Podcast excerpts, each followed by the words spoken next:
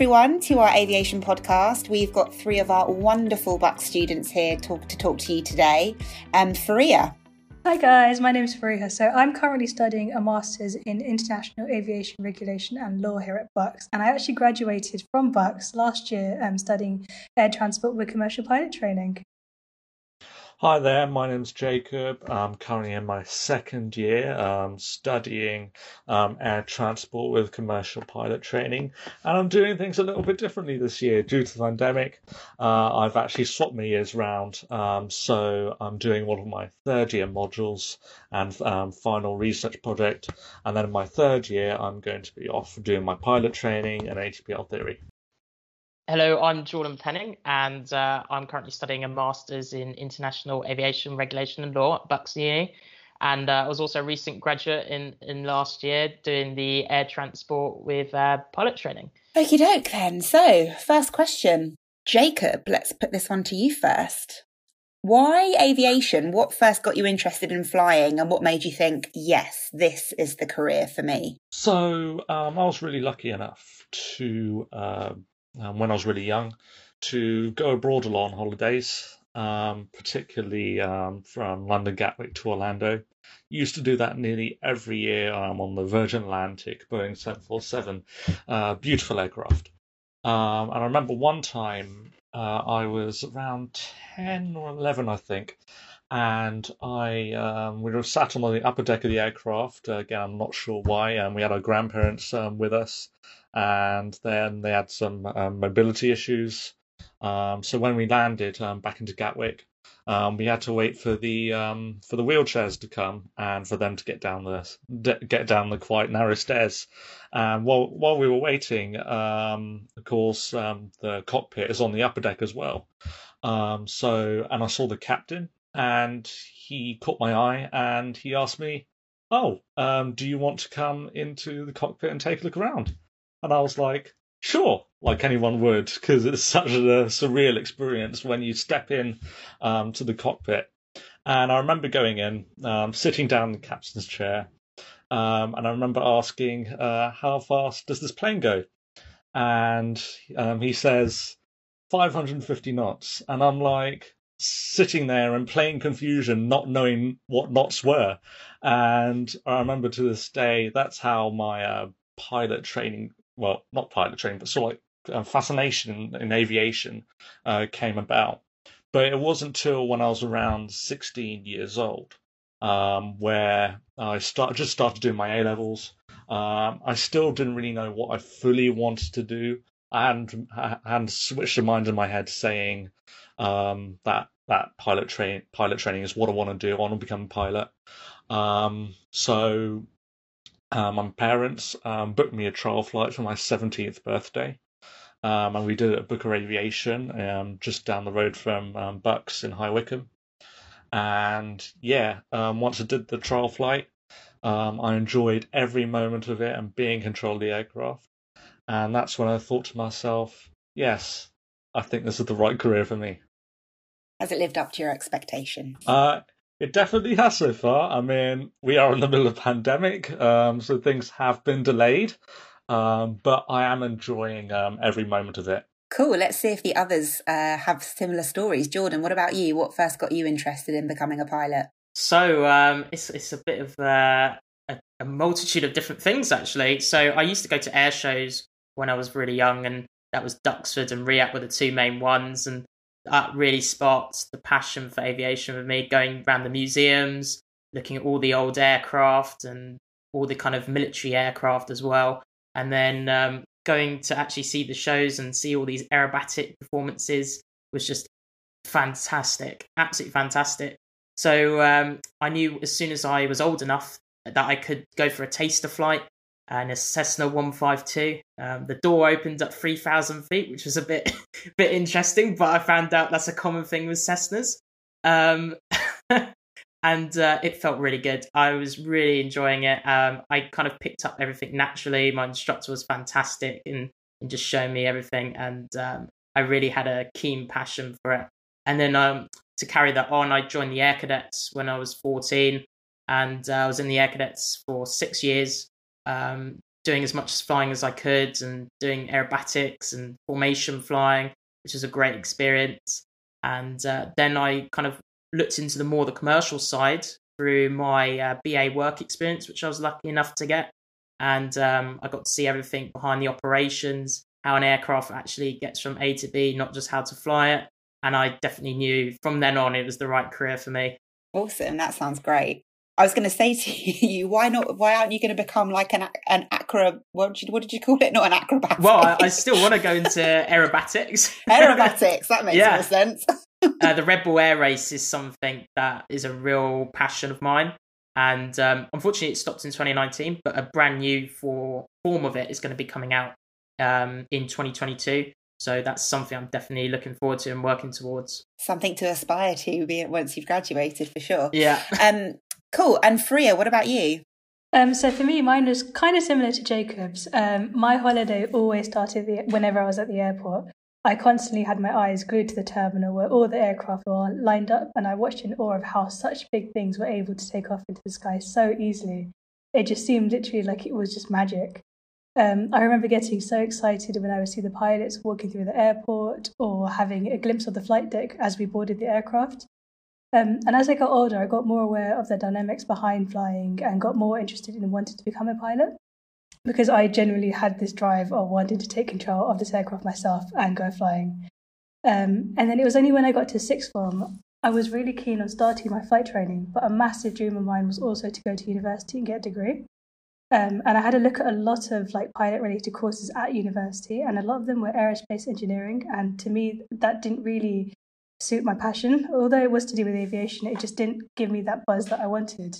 Um, and then I came across air transport with commercial pilot training here at Bucks. And then I looked at the modules and I was like, wow, this is exactly what I want to be doing. I want to learn about like the industry as well as like business management, all that stuff that I really enjoyed at, during school. And it was all re- related to aviation. So I was like, this is the one. And then since then, I've literally had my heart set on going to Bucks. Since I found out the day about the course, I remember going to a UCAS fair in ExCeL, walked around all the stands, and I actually somehow missed Bucks when I was walking around. And then at the end, my group of friends, we sat down and we were just going through all the prospectuses. And one of my friends gave me the Bucks prospectus, and they were like, "Hey, there's a pilot course." I was like, "No, no, I've seen all of them. They're all aerospace engineering." And then she handed me this one, and then I looked through it, and I was like, "This is the one for me." And then since then, I've just been so eager to start the journey at Bucks. Well, aren't you lucky that your friend uh, spotted yeah. that then? yeah, um, honestly. Well, you've probably, Free, you've probably answered my next question, but Jacob and Jordan, um, I'd be interested to hear from you guys why you decided to choose the degree route rather than going straight into your pilot's training. Jordan, what what would you say? I would say that um, I, I, I went to Pilot Careers Live. That was how I kind of found Bucks. Um, I literally went five, six times before I made the final decision. And uh, I looked at all the different flight training schools. Um, I looked at all the different universities that were offering similar courses. And uh, by just comparing it over the kind of space of three years, I really got to see that Bucks was the best option and that's actually quite a bit of thorough research that I did into it because um, it's a large amount of money. So you've got to do your research, and this course gave me a great understanding of the whole industry as well as all the support which you wouldn't get through an integrated course. Furthermore, it's a it's aviation industry as we all know right now is quite a volatile industry. It gets up, it goes up and down all the time. You're always going to have where there's pilot shortages to no pilot jobs at all. And to have this backup of the degree is so important in this industry. It really is. Because it can't, you could just lose your medical. There's something as simple as that, and that's it. Um, but if you've got the degree, you can work in management positions, you can work in finance, you can work in pretty much any role in the aviation industry. So it gives you so many options to fall back on, but also gives you so many options for later on in your career. So you may want to be a fleet manager for, for an airline where you're managing a whole Boeing fleet, for example. And by having the degree and having the understanding of the industry behind it, you're in a much better position to do that. So, um, yeah, the degree, that's why I chose that because it's so important. Um, and there's no need to rush into it because, you know, you can be a commercial pilot up to 65 years old. So, and that could even be extended in the future because of all the medical advances um, that we're having. So you know, there's no rush to go straight into integrated out of school and and then not have any kind of experience or knowledge of the industry behind what you're going into. Um, yeah, that, that that's pretty much my answer. Yeah. So it sounds like not only is it kind of a security thing in terms of, you know, like you, were saying, the industry can be somewhat volatile, obviously, especially at mm. the moment, um, but also just in terms of your kind of long term career prospects as well. So if you decided at any point that you wanted to try something different that's perhaps more operational behind the scenes or whatever, then you've got that really kind of thorough understanding, which I'm going to assume would put you ahead of those other candidates who might only have the pilot experience. Exactly. So, um, Cool. Thank you. Jacob, have you got anything to add to that? Yeah, so um, the reason why I decided to get a degree then rather than going straight into pilot training um, is the truth. I didn't feel ready to take the sudden leap into a flight school and start um, doing loads of like theory, start doing loads of flying um, all at once, like within 14 months. Um, I felt that would be quite intense for me. Um, I felt that there was a lot more to learn about myself um, learning styles. I did all right in my A levels, not the best, but I did all right. Passed all of them um, with good grades. But I felt that I needed a bit more support to get to that next step, to get to that next place, to help me towards uh, achieve my dreams and um, go forward with the career I want to go forward with. Um, deciding to get a degree again did not happen till I was in my um, A levels. Um, um, upon researching more about flight training and uh, what was needed, um, and we came across, as Jordan said, Pilot Careers Live. Um, and for those uh, for those of you listening that do not know what Pilot Careers Live is, um, it's a two day convention held at Heathrow Airport, where a load of flight schools and airlines gather to promote their courses and what they offer and it's also where I first found out um, about Bucks New University. Um, and I thought to thought to myself, "Damn, this might be a great show." Um, not only do I learn um, how to fly um, and some of the elements of my training go towards my degree, um, but I also get to learn things about the aviation industry I may not have known by just going through a flight school um, as all they focus on um, is the flight training and um, learning to become a captain. Whereas doing a degree um, alongside your flight training, um, you get to learn about like airport management, um, finance, uh, marketing, and all of that. so you do get an all-round experience doing a degree alongside your pilot training and it is definitely something um, which you should which you should think about um, if you want to look forward to career in aviation. Awesome. So it sounds it sounds very much like you all know um, exactly the reasons that you picked Bucks over other universities. It's it sounds like we offer just a bit more of a unique um, set of modules, and and the way that our degree is set up is quite different to other universities. Um, but what is your favourite thing about Bucks. Now, that might be very aviation specific, or it could just be a general kind of student thing. What would you say? Let's go to you first, Jordan. Oh, you put me on the spot here. There's so many things I could could mention, but if I had to choose, I think it's the big deal because with the big deal, you get all the sports, all the societies, um, and we have one of the fantastic societies, which is the Aviation Society.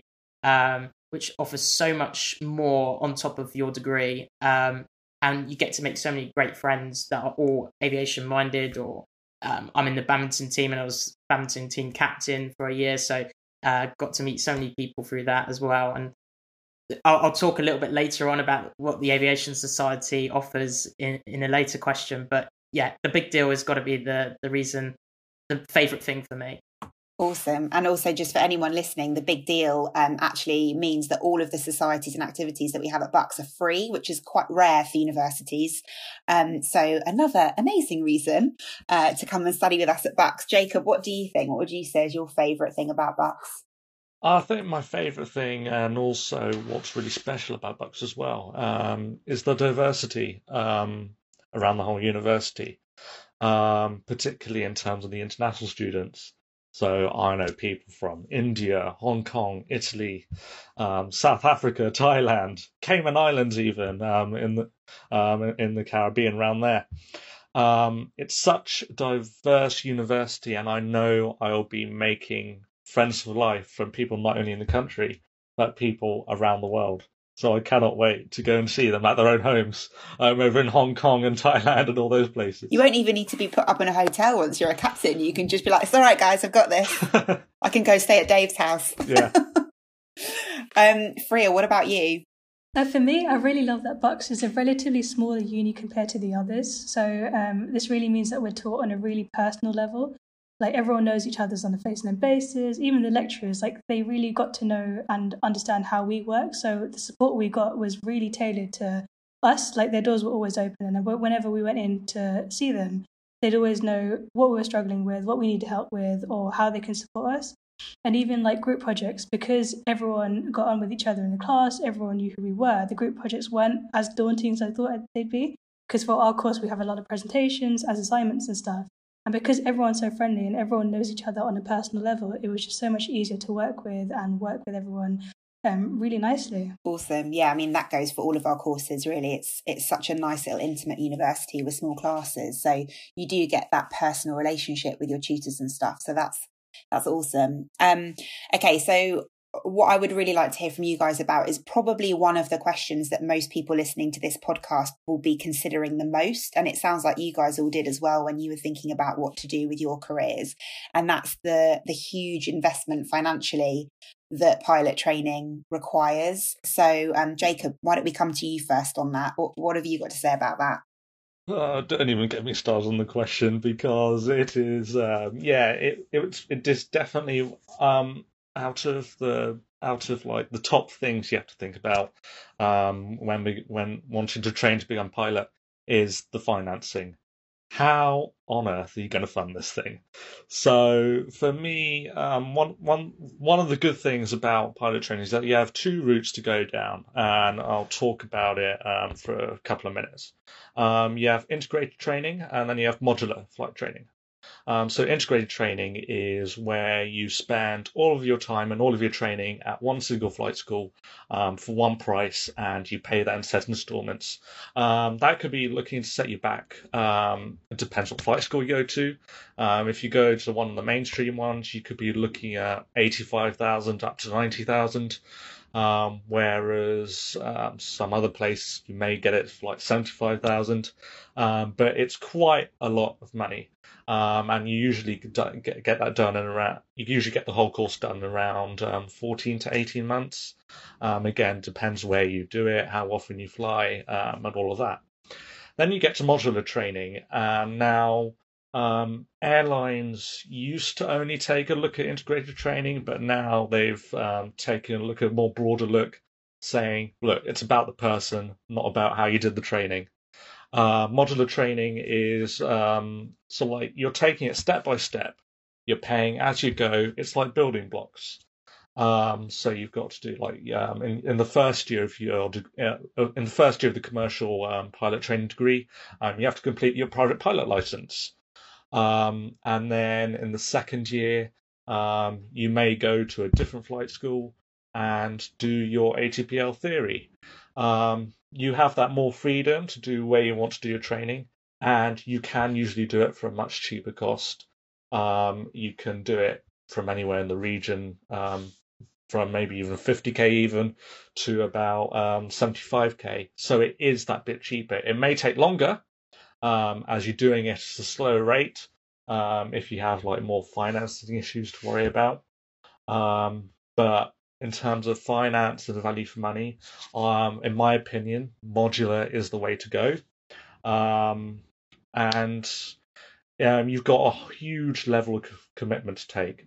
Um, once you start the journey, you've got to see it through to the end, unless you've got financing or medical medical issues. And uh, one final thing as well is you need to have a supportive family on this journey. Um, that is one thing which I found really helped. Um, a family that backs you 100%, 110% along the way. Thank you, Jacob. That's really interesting. Um, what about you, Jordan? What do you think um, in terms of the commitment, obviously, that you need to sort of really decide that you're going to do this from the from the get go and see it through like Jacob was saying what what made you feel comfortable with making that decision so I think the first important thing as Jacob said is modular is definitely cheaper than integrated it could be 50 to 60k uh, cheaper than integrated because there are some integrated courses that charge up to 120k. Um, at the moment, and for the last maybe three, four years, there's been literally no difference in pilot recruitment of modular and integrated students. That kind of thing was a, uh, a history thing, which was probably about 10 years ago, where they would just hire integrated students. Now, in fact, because of the COVID, modular is actually the preferred route uh, because it allows you the flexibility to kind of deal with what you need to do in terms of jobs and things like that, and also to kind of extend your training a little bit because obviously there's no airline jobs as such at the end. So the modular route is giving you that increased flexibility, and um, the only thing that an integrated would get you for 50 to 60k more is to be put into a holding pool. But that holding pool is full of all the pilots with the same license and the same amount of hours, and you're just a number essentially. Whereas with the modular, they've seen the hard work, the, the, the dedication that you put in to try and get to where you want it to achieve. And um, you've just got to be vigilant, though. You've got to be vigilant to have all your training records easily accessible, nicely, um, you know, put together, not all in different countries and different places, and because otherwise, then it makes recruiters' job a lot tougher to get that information. So as long as you're vigilant with that and you're committed, you can do it within the same amount of time as an integrated course. You can do it for 50 to 60k cheaper, and there's literally no downsides to it. And in fact, you will actually get more flying, more practical flying than an integrated course. So those are the the three things. And uh, furthermore, with being a Buck student, you have access to the Air League, uh, Air League memberships, which can also help provide scholarships to reduce that training cost even further. So there's flying scholarships, and there's also ATPL scholarships and MCC, which is towards the end of your training. So all of these different things that you can do through Bucks can reduce the cost even further for you. So yeah, it was a no-brainer. Okay, cool. And Faria, what about you? Have you got any advice based on your own experience when it comes to that sort of commitment that you need to take? Um, I just wanted to touch. I know that flying training is a huge investment financially, but I also want to touch on the fact that it is still a massive investment of your own personal time. Because fly, um, flying training is not something you can do like on the weekends or as a hobby. When you start your flying training, especially towards doing a commercial license, it requires so much dedication because there's so much to learn, and you have to learn everything to the highest standards. It's not like you learn something and then forget about it a couple of weeks later everything that you're learning is because you're going to be in the control of a flight deck and you're handling an aircraft which has about 500 people behind you. So you're responsible for their safety as well as yours. Um, so it does tend to get quite overwhelming sometimes, especially when you're doing things like your ATPL theory. So in your second year, um, whilst you're doing this course, you go away to a flight school and focus solely on your ATPL theory. This means you're basically nine to five at a flight school every single day in the classroom, learning all the theory, all the equations, all the um, things behind it, and it's very easy to get very um, stressed out and very bogged down about it. But the, what I used to do is I used to take a step back and look at the bigger picture. It's very easy to get lost in it, but feeling the feeling of going flying or seeing a picture posted by an airline pilot of a beautiful view from the flight deck, it just gives me that extra motivation to push myself and keep going because it is achievable. You just need to have that sort of dedication of your time and obviously financial investment and yeah it's it's really it's a, it's it's a really really great thing to do but um you need to have that focus for it yeah absolutely um, and I would suggest that anyone listening who um, has any questions or concerns about uh, the commitment, financial or other, uh, if you visit our website or speak to our admissions team, then they will be able to help you a bit, bit more with that. Um, okay, so on to a bit more of a light-hearted one now. Faria, what is it like being in the air? Um, and is the reality of flying different from what you expected when you first got into the cockpit um, before flying started? Honestly, it was better than I thought it could ever be. Um, I didn't really know what to expect because it's such a different thing to do. Like, it's not your normal, I'm going for a driving lesson or I'm learning something what people normally do. Um, I remember having my first lesson at Booker and I was so nervous about the fact he was doing all these things, pressing all these buttons, talking on the radio. And I was like, I'm meant to be learning all of that by myself. I'm going to be flying this plane by myself in, in a little while. Um, but honestly, not so long after that, I was flying solo. Like I remember the first time I flew solo by myself, it was the most incredible feeling, and I'll never forget that feeling. Um, And since taking um, since getting my PPL license, I've loved taking people who are non-aviation related, so people like friends and family, taking them up into the skies. It's honestly such a different world up there. It feels so peaceful, and it's like you sort of get away from your stresses. Like you're up there and you're, just, you're with yourself or with your friend, and it's just so nice to be able to escape to the skies and forget about everything else. It honestly is has been something better than I could have expected. Wow, that's a good advertisement if ever I heard one. J- Jacob, what would you say your experience was? Um, so I've thoroughly enjoyed um, being up in the air. Um, from, from I remember the the moment I did my first solo, um, and I was doing a couple of circuits around the airfield, some laps, and um, I remember landing and then um, taxiing back to the start of the runway, and uh, my instructor was like, "Oh, um, do you want to have a go on your own?" And I was like, I got to get it done at some point. Um, so yeah, um, he left the aircraft. Um, I went up, and you just get a new sense of awareness around you, a sense of liberty and freedom when you're up in the air by yourself. Um, but also, um, you, you, also get a, also like a sense of responsibility. Um, at the end of the day, it's your aircraft you're controlling. Um, I think it's one of the only times where I'll say it's my aircraft, I own it. I don't actually own it. Um, the airfield does. Um, but yeah, you get what I mean. Um, I remember, but also you do you do have to you do have to be careful at the end of the day as well. I remember um, the day before uh, my first solo. Um, I actually had my first bird strike, which was an interesting experience. the aircraft was fine and everything. There was no damage. Um, but I, I, did kill a red kite, sadly. Um, yeah, I know it's um, a poor creature, um, but it happens, and you do get a sense, right? You right, this is real. Um, you you do you do need to watch out up there, but at the same time, enjoy yourself. Um, enjoy yourself while you're up in the air, and yeah, it's such a great experience. What actually happens out of interest when you do have a bird strike? For anyone who sort of doesn't know what that is, I mean, I watched Sully recently, so I know what it is. But for anyone who who doesn't know, um, what what what is it in in a nutshell, and also how do you handle it when it happens? Well, so um, obviously uh, my my situation was not like Sully. I did not have to crash uh, crash land into um, the River Thames, um, but um, basically, um, I was taking a bit like Sully. I was taking off, um, just took off. Um, I was about thirty feet up in the air, and yeah, there was not enough time to land. And essentially, the red kite um, took off um, in the same direction as I was going, um, just under my just under my left wing. Um, and I didn't even notice it at first. My instructor did, and then we got confirmation on the radio as well, saying, "Yeah, you've just clipped the red kite, and it's just gone crashing down um, onto the ground." Um, so yeah, in that situation, um, obviously I had the instructor there. Um, he knew what I was doing, but I knew what I was doing as well. We knew we had to um, do a quick lap of the circuit and land back um, onto the airfield, um, taxi off the runway, and switch off the engine um, just to make sure um, that there was no damage to the aircraft.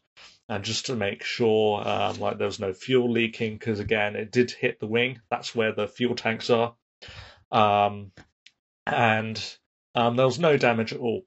but you do have to like be careful. Like if anything hits you up in the sky, get down quickly, um, or get down in a safe um, and efficient manner. And hopefully you can do it that on land and not on the water. Yeah, definitely. that sounds like an experience and a half for quite a you know inexperienced pilot mm. at that time. Um, Jordan, what about you? Well, I can only uh, echo what Jacob said. You know, the sense of freedom and responsibility that you've got is is just a feeling like no other. Um, I would say it's all about controlling your mental capacity um, in terms of your capacity bucket. You know, with anything, if you fill it up and you don't prepare, then it fills up very quickly and then it becomes very stressful. But if you do a lot of preparation beforehand, which is pretty much like 60, 70% of aviation is pre- preparation beforehand, then it just feels so great in the air. You know, you feel comfortable, you feel um, calm. You just it feels like basically driving a car for like you've been driving it for ten years, for example. Um, and I always try and challenge myself on every flight. So you know, maybe next month I'll go a little bit further. I'll try different air airfields with maybe a more challenging runway or a challenging landing. And the landings are the thing I thrive for because that's the best bit in aviation flying. I think um, you know it's never going to be the same. There's always different conditions, different things that are going to affect your landing, crosswinds, uh, rain. You know, it, the list is endless. So yeah, the landings are fantastic, and trying to keep improving your landings is something that a pilot always does. Um, and as a pilot, you're always learning, and you have to be as a pilot. This is something you've got to embrace. You've got to love learning. Um, and, and yeah, that that is what it's like for me in the air. That sounds really cool. You're kind of giving me some uh, inspiration to go and find go find some money to become a pilot now. Do it. Um, let's turn our attention to kind of the current um, climate in the world at the moment. Obviously, we're living through COVID right now, and I think every every one knows how much of an impact that's had on the travel industry, then more so specifically, you know, piloting and the aviation, industry. Um, what are your thoughts around COVID and how it will impact the industry in the short and long term? And how do you think that could influence what you do once you have your degree? Fareeha, why don't we come to you on that one first? Um, so short term, there's no joke. It's it's quite bad. Like the aviation industry has really suffered just because um, of all the travel restrictions and all the border closures. It's meant that people can't fly and airplanes are not going up in the air. Um, but to be honest, it's actually had some sort of good um, implications as well. For me, example, um, I was meant to finish my training in the summer, but I didn't. I actually went on to do a master's because I thought, um, what could I use my time better with? And I'll talk, we'll talk about the master's a bit a little bit later. Um, but it's been really it's been a really difficult time, really weird time. And it's been, some people compare it to things like 9 11, where air traffic completely stopped. But um, as a long term thing, aviation isn't going to um, go away. It's going to bounce back really, really quickly because people are dying for a holiday, including me. I cannot wait to get back in the air and go back on holiday somewhere. So it's just a matter of um, waiting for when rather than if we can travel again. So I would still re- remain very, very hopeful. It's just a matter. It's just a waiting game. Yeah, yeah, good point, Jacob. What do you think? Um, so uh, again, like Fareeha said, um, it will um, it will take a few years um, to get back um, to where aviation was before the pandemic. Seeing um, seeing aircraft take off at Heathrow every 90 seconds, and then me playing spot the plane on my flight radar app, and then also oh. What what airline is this? Where's that going? Try try and play the guessing game, um, but um, again, it's also important to note that not only has this affected the current pilots um, flying for airlines, it's also affected student pilots. It's it's, it's affected us um, during the degree. Um, of course, Fareeha's had to stall her training, um, and of course, she started a master's degree. Um, I had to uh, swap my years round. I wasn't able to complete my, complete my uh, private pilot license on time, and I'm still trying to get that now but it just meant I had to um, uh, take a bit of initiative, swap the years round, and do all of my third year modules and dissertation and get that done out of the way so I can focus on my flying and hopefully um, flight training during a period which has started to build back up again. Um, so it's just so um, although um, things are affected currently, uh, it will bounce back. It may not be the same as it was before the pandemic, I mean, you may see different cockpit and aircraft layouts. Um, you may see um, a bit more space between passengers in economy class. Um, you don't know what the future is going to hold. Um, but um, people will go on holidays again. Um, people will take their business trips around the world. and, and Britain and the world will get flying once again soon. it is great to hear such positivity from you both. Um, and Jacob, it's really awesome to hear um, how Bucks has been kind of accommodating and flexible in terms of your study um, and how you've managed to kind of rework that. So that's really good to hear. Jordan, what do you think? What are your thoughts? Well, using my degree knowledge, uh, so just plug it in there. Um, we, we've had to look at this as part of our course anyway. So I've kind of looked at some of the data that IATA's been releasing, and and they're kind of estimating 2024 for when it returns to the 2019 levels that we were seeing. But they also say there's different factors involved. So you this is a global issue. So just because the UK is doing well doesn't mean it's going to resolve the whole aviation industry. We've got to wait for every country to have all their vaccines and all those things sorted out. And also, we don't know what's going to happen with terms of other strains. Uh, we don't know what's going to happen in terms of the public perception. But there is, as Freya said, a massive um, like amount of people that want to go abroad. I personally want to go abroad. I've booked a holiday in September, so I'm hoping that, that still goes ahead. So you know, it could be um, you know within the next two, three years when the when it recovers. But then you know, for it to grow again and grow the way it was in 2019 from 2018, you could be looking anywhere up to 2029. But this is the perfect time more than ever to do a degree because you've got that flexibility with the modular course, as everybody was saying. And it's a three year period. So you can let things calm down. You can see what's going to be happening with the aviation industry a lot clearer. And it'll be the best time for when you do finish that to be ready with your license um, more than ever to to go and get that pilot job. So I wouldn't let it deter anybody. You know, if you want it enough, you will get it. Uh, it's just a matter of uh, when, not if. Yeah, that's a great point. Thanks, Jordan. Um, Freya, have you got another another point to add? Yeah, I just wanted to echo this that about the degree thing. Like, I'm so grateful I actually did the degree at Bucks because I started my pilot journey um, in 2017, and if I hadn't done the degree, I would have finished all my training probably around 2019, early 2020. And that is exactly when the pandemic hit. So if I hadn't done the degree, I would have been left with a flying license, no flying jobs, nothing to help me go forward. And because actually, because I've done the degree, I've actually managed to get a graduate role at the university short term. And it's been really, really great because all the stuff we learnt during the degree, it's been really, really useful to use elsewhere, not just obviously in aviation, but in different um, different organizations and different job roles as well. So it's been a really, really good decision that I've made. I'm really happy that I did. I'm just going to add quickly as well is um, I started the I started the degree um, just towards the end of 2019. I'm glad I chose to do the degree now. Um, I mean, I'm glad I didn't do the integrated route. Um, well, one, I didn't have the funds, and um, two, again, I, I didn't feel ready.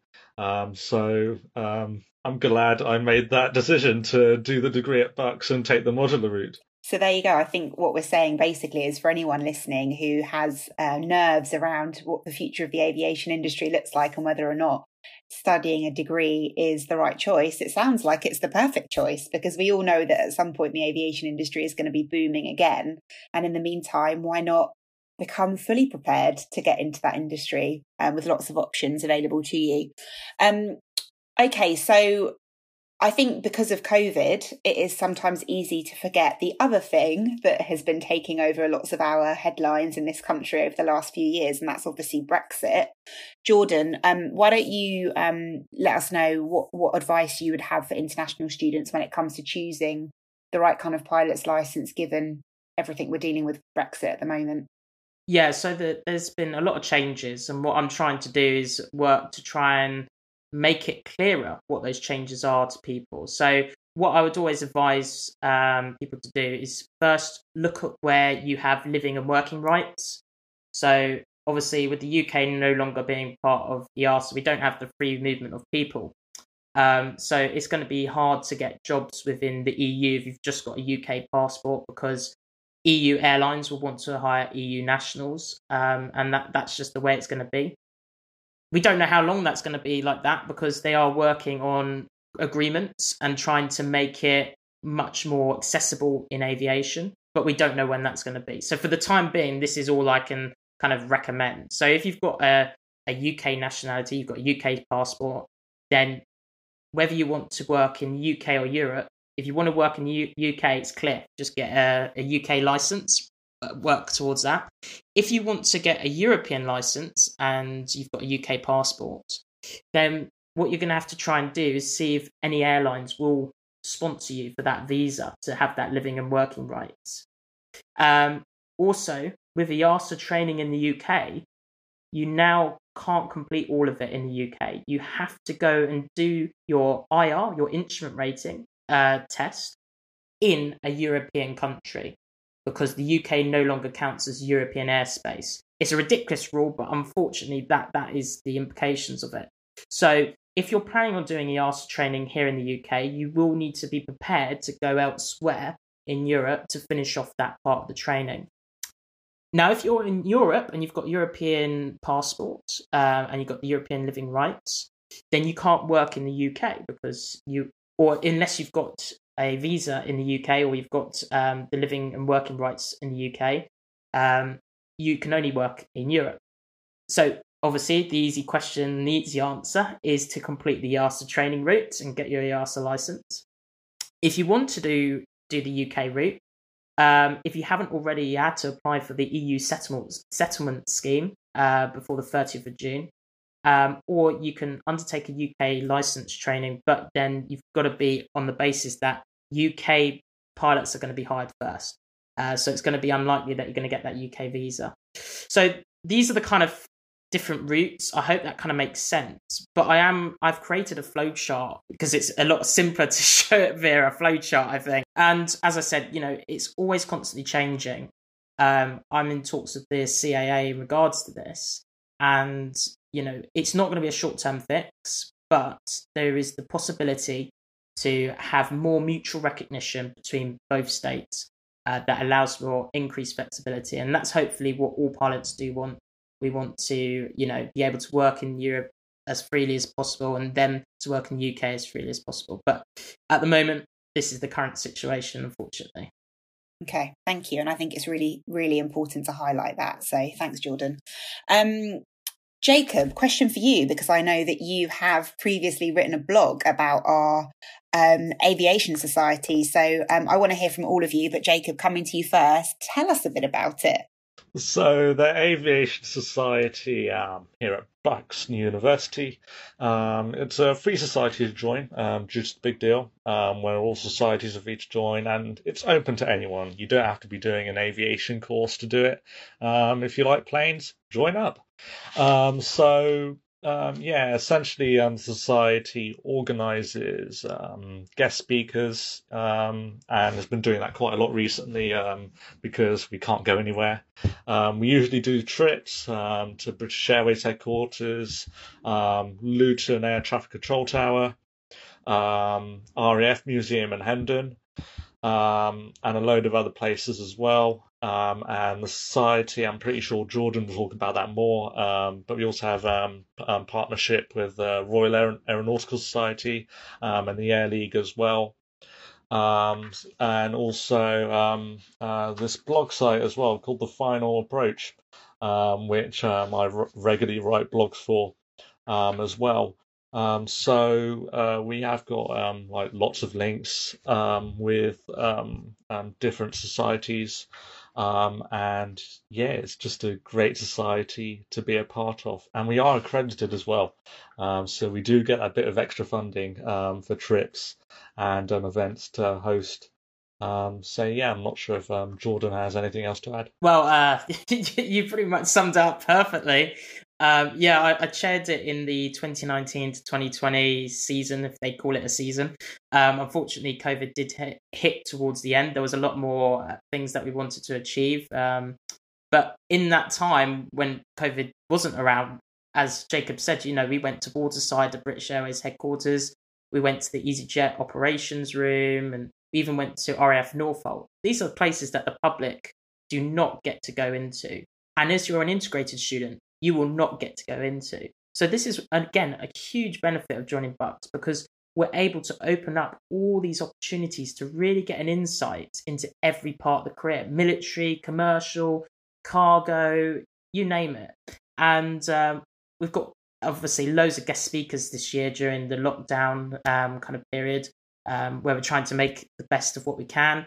And uh, we've also got a thing called Aero Challenge, which is a competition once a year um, held by the Royal Aeronautical Society, and all the universities, all the kind of aviation companies, engineering companies, all go against each other in one massive quiz, essentially. Um, they they managed to get every single thing aviation related. There's a music round, there's a picture round. It is crazy, but um, yeah, we always submit a team to to that Aero Challenge every year, and uh, that's a fantastic way of promoting what we're doing at Bucks to the rest of the industry. And, and it's a great networking event as well. And then, as I said, with the Air League, you know, we're partnered up with them. You get to attend all those kind of trips and networking events as well through them, and opens up all the scholarship opportunities that I spoke about earlier. And it, it's just endless. It, it's fantastic opportunity, and anyone in aviation should join the Aviation Society. It's completely free. I suppose um, one other thing as well, just to mention, is that Bucks New University is partnered up with the Oxford University Air Squadron, um, and um, essentially it's um, like a society, um, but it's a lot involved, like towards more the military side, um, learning about leadership, teamwork, going camping, um, going going abroad even. Well, we can't do that right now, uh, but we also get free flying involved, um, uh, flying the Grob tutor out of RAF Benson. Um, um, that's and yeah, doing a load of aerobatics and learning a different type of flying um, on top of um, the flight training that you're going to be doing. It doesn't count towards your hours, but it's still experience. You're still learning to fly an aircraft. Um, so that's another really good um, uh, initiative that Bucks New University um, has recently um, agreed upon. And you get paid as well. I think it's like three pound fifty an hour, but you get paid to fly. Wow! What? Where can I sign up? three pound fifty an hour. Tax what will free. you buy? Um, might be all right if you are going to Australia. Um, Faria, have you got anything to add about the Aviation Society or any of the other societies or any extracurriculars that you might want to flag at this point? Yeah, I just wanted to echo what Jordan Jacob said about the Aviation Society and all the opportunities there are. I remember in my third year when we went to RAF Northolt, I was already like in shock because it's something that's not open to the public. It's something that you drive past, but you just see all the barriers against, and it's like there's a military and it's high security. And we were going through airside, we were crossing the, we were driving through like all the taxiways and everything. And then um, I remember they took us on a tour around like the hangars and stuff. And I still will never forget this. I sat in the Queen's seat. So she goes in a, a, private jet, obviously, when she flies around. And they took us on the aircraft and they showed us like where she normally sits, or the Prime Minister, where they normally sit when they um, travel abroad. And I just remember being able to have literally, he was like, Do you want to have a seat? I was like, Yeah, why not? And there was a picture of me sitting where the Queen would normally sit when she flies around. So, like, the stuff that we do through the Aviation Society is just amazing, something you'd never think of doing. Um, yeah, it was really, really great. and we even saw people like David Beckham coming up his private jet. And yeah, it was just, I still remember that day very, very clearly because it was so, um, so many opportunities in such a short period of time, which was amazing. There you go. So, for any David Beckham fans out there, come study at Bucks and you might get to see him in the flesh. um, Faria, I've got a question for you. This is around um, women in aviation because obviously um, it's one of those industries that's quite underrepresented. Um, what um, what's your experience of um, being a woman in a very male-dominated industry? Um, I mean, I know when I first started, I was actually very, very nervous about starting because I knew it would be very male dominated. I just didn't really know what to expect because I came from a school which was mixed and I sort of had that interaction between um, like throughout my primary school, secondary school, and everything. And I knew that coming to university and doing an aviation course might be slightly different. However, I just remember when I started, it was honestly the opposite of what I'd feared. Everyone was so kind and everyone was so friendly. It was just, I didn't feel any different. Like I thought I stood out and I thought I was like the odd one out. But honestly, everyone, like all the guys were super friendly, super understanding, and everyone at Bucks was just everyone had that goal of wanting to be in the flight deck and everyone shared that same passion something i never had obviously when i was in sixth form or um, in school. So everyone bonded over that same passion. Everyone sat revising together every evening. I remember in my flat because we a lot of us stayed in Hughenden and um, so we all every evening we would spend like an hour or two hours in the show in the social common area studying together and it was just honestly amazing everyone was encouraging each other to be like the best we can. And I remember doing every one of those PPL exams together. After each one, we would go out to like Nando's, a massive group of us. It'd be, I think we took up a table of like 30, 30 of us all sat together um, celebrating. And honestly, since then, I've seen an increase every year of the number of girls on the course. It's been really, really great because I feel like a lot more girls are being now encouraged and less feared of what they might think it is. And looking back, I really wish someone had told me that there really was nothing to worry about because it has been absolutely amazing. Well, there you go. You can be the person that tells any any women yes. listening to us today that there's there's nothing to, to worry about. A hundred percent. Um, and they'll get a Nando's out of it as well, which is always yeah, you know exactly. it's a perk. That's like a high Wycombe treat. Go to Nando's and then go to a Hollywood bar. That's like a thing you do after every exam. Amazing. Um, boys, what do you think? Um, Jacob, why don't we come to you first? Just thoughts around everything that Freya was just saying and just more generally about women in industry? Mm. So uh, I definitely think now, um, like um, the promotion around uh, women in aviation, um, it's definitely much more than it was 20, 30 years ago. Um, uh, um, with with with the degree as well. Um, when I when I first started the degree, I wasn't really sure um, what what how the cohort would be split. Um, but when I was doing all my lectures and seminars, um, it was pretty half and half, 50-50, and um, that didn't come that didn't really come to surprise to me.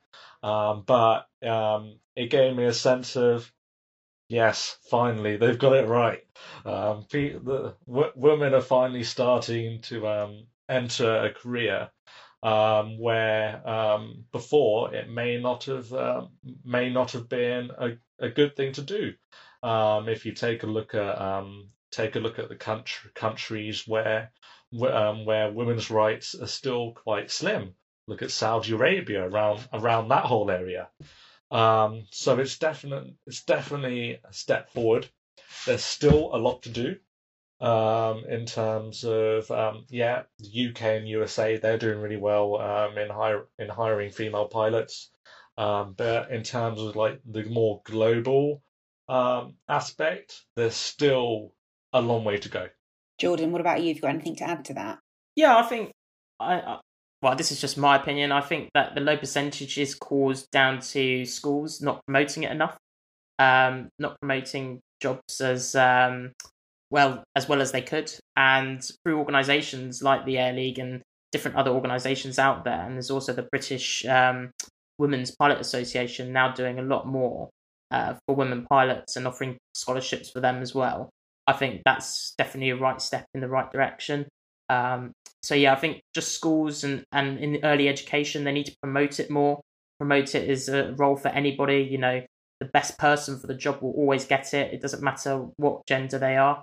Um, so yeah, I think that's definitely my answer. Thank you. We've said to Freya a number of times, you know, one day we all reckon, all of us in uh, in our team at Bucks reckon she'll be running an airline one day. So, Freya, maybe you could have like an all female piloting crew. That'd be amazing. Um, okay, so we want to know what the deal is with aviators. do they actually do anything? Or do you just wear them to look cool as pilots, Jordan? Oh god.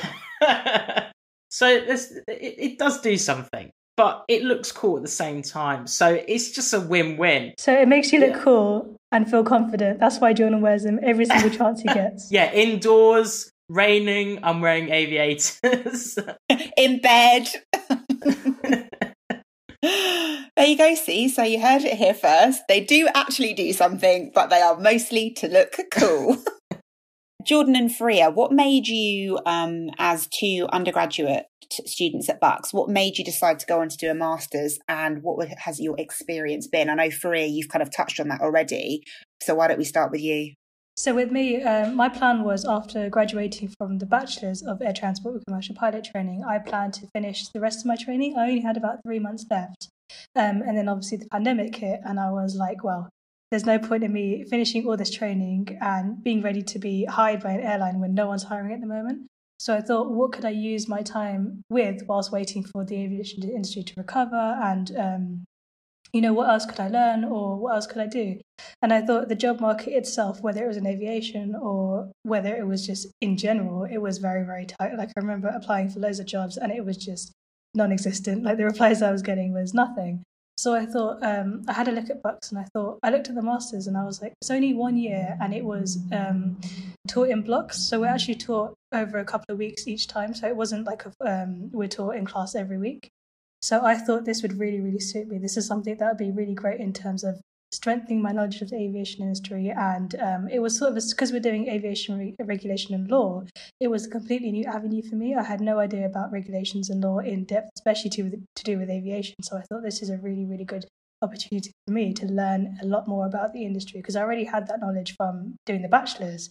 But I thought doing the masters it'd be another really great way to differentiate myself from again this massive competition of um, who are now low hour pilots are ready to be hired. So I thought, what more could this do? And it really will give me some sort of talking point in the interview, and it will just reflect on how much I know about the industry rather than just the flying bit of it. So it's been a really, really great way for me to do that. And learning from it, doing, we're almost at the end of it. We've got one module left and then we've finished. It's gone by so, so quickly.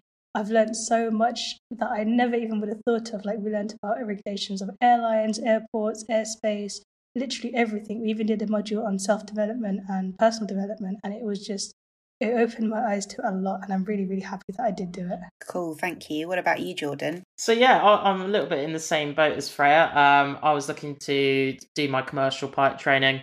Um, but then obviously the pandemic hit, and uh, I always knew that i've wanted to work in aviation regulation because um, my dissertation last year uh, it was on color vision regulation for commercial pilots, and uh, I've been working heavily on that, and also pilot licensing in the EU exit part as well. Um, so I'm always in constant communications with the Department of Transport and the UK CAA um, on this, and um, I always knew that I wanted to work in policy and regulations in the future. But I was always thinking, okay, I'll do my commercial training, and then after I'm in the aviation industry for a few years, then I'll do my masters.